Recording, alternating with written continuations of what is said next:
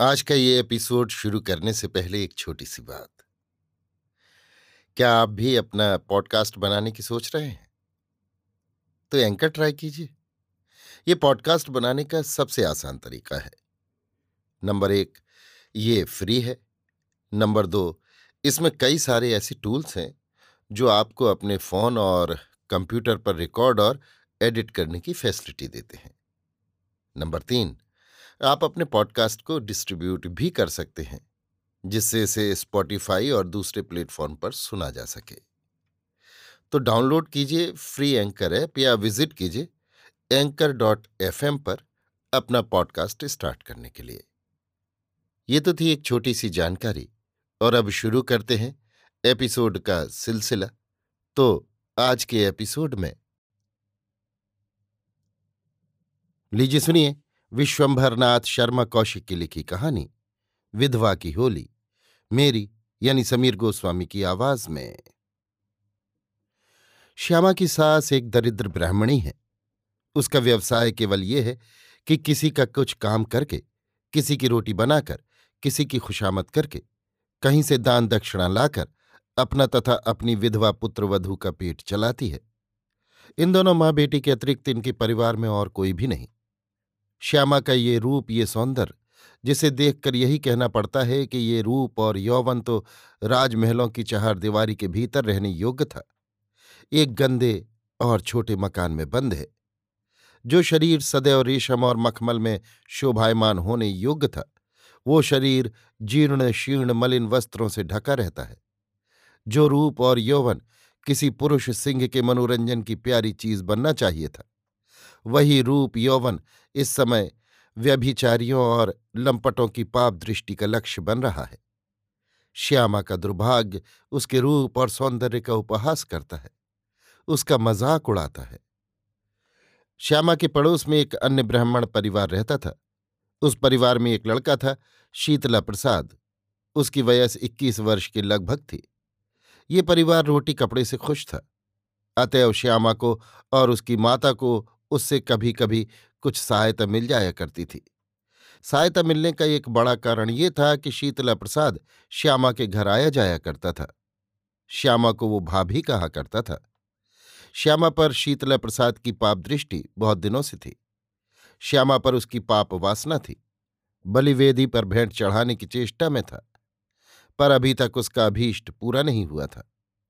श्यामा का व्यवहार उसके साथ इतना पवित्र था कि उसका कभी इतना साहस नहीं हुआ कि वो पाप वासना को श्यामा पर किसी प्रकार प्रकट करे। वो सुअवसर की खोज में था। वो ऐसे समय की प्रतीक्षा में था, जबकि श्यामा सरलतापूर्वक उसका शिकार बन जावे। वो ऐसा मौका खोज रहा था जबकि श्यामा चेष्टा करने पर भी उसके बाहुपाश से ना निकल सके।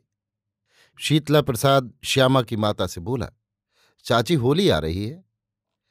श्यामा की माता ने कहा हाँ बेटा, आ रही है। पर हम गरीबों को होली दिवाली से क्या काम? हमारे लिए तो सब दिन बराबर हैं। हम तो अपने जीवन के दिन काट रही हैं। जितने दिनों दुख भोगना बदा है, सो भोगेंगे।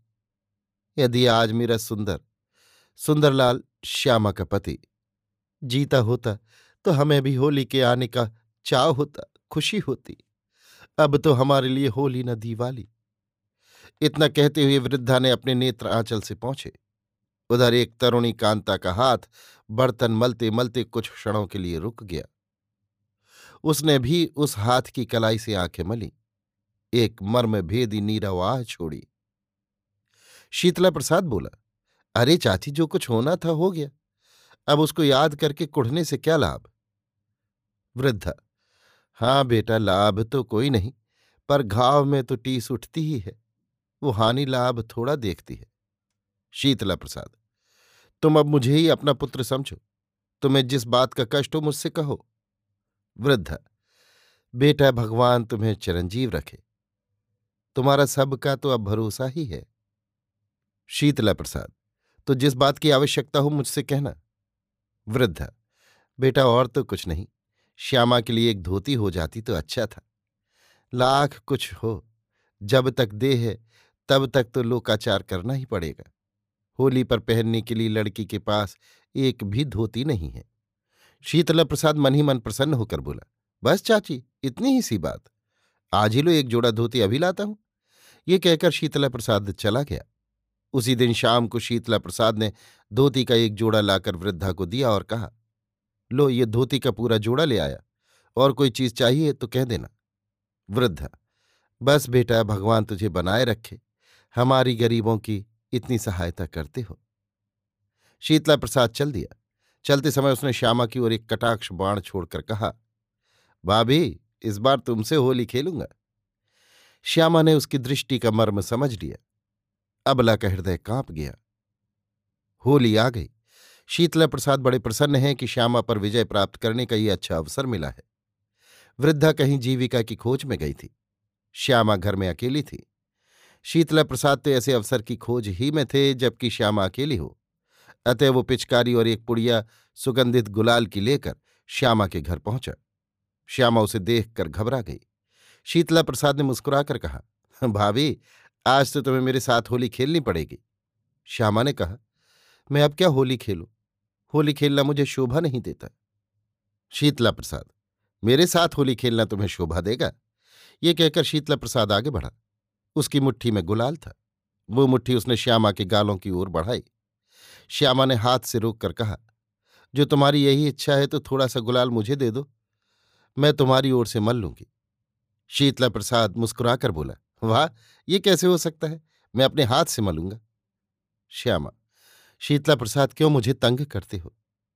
शीतला प्रसाद, यदि थोड़ी देर के लिए तंग ही हो लोगी तो क्या होगा? मैं तो तुम्हारे लिए अपने प्राण तक देने को फिरता हूँ। ये कहकर शीतला प्रसाद ने श्यामा को अपने बाहुपाश में लेने के लिए हाथ बढ़ाया। श्यामा ने पीछे हटकर कहा, मान जाओ, मेरे साथ होली मत खेलो। मेरे साथ होली खेलना सहज नहीं। शीतला प्रसाद, ये तो मुझे मालूम है।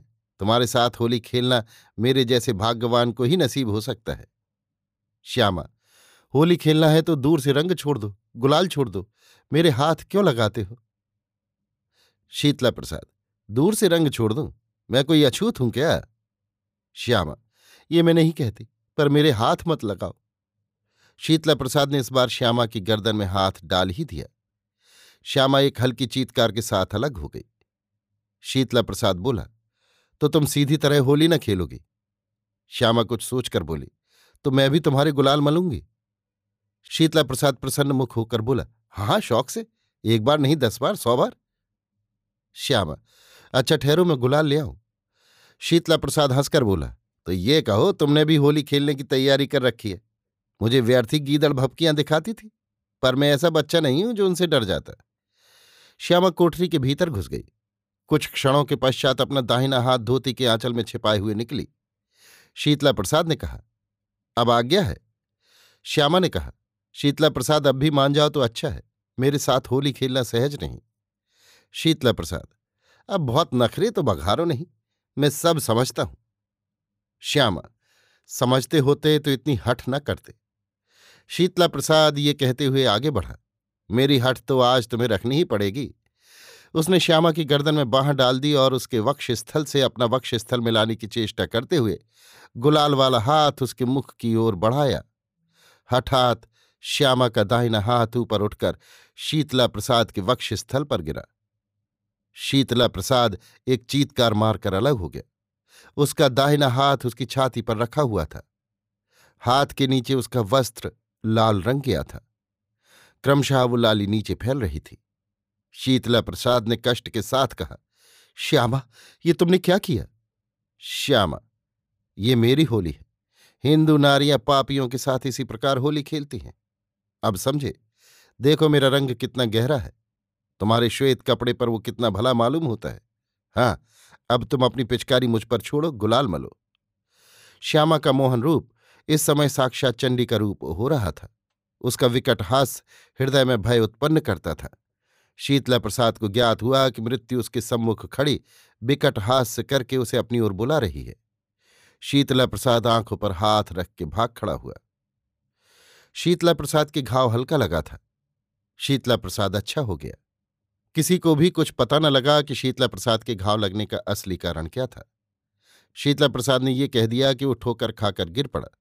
भूमि पर एक टूटी बोतल पड़ी थी, वो उसकी छाती में लग गई। स्वस्थ होने के कई दिन पश्चात एक दिन शीतला प्रसाद श्यामा के पास पहुँचा। श्यामा ने उसे देखते ही पूछा, क्यों? क्या फिर होली खेलने की इच्छा है? शीतला प्रसाद ने श्यामा के सामने घुटने टेक दिए और कहा, भगनी, तुम्हारे रंग ने मेरे हृदय की सारी काली मद हो दी।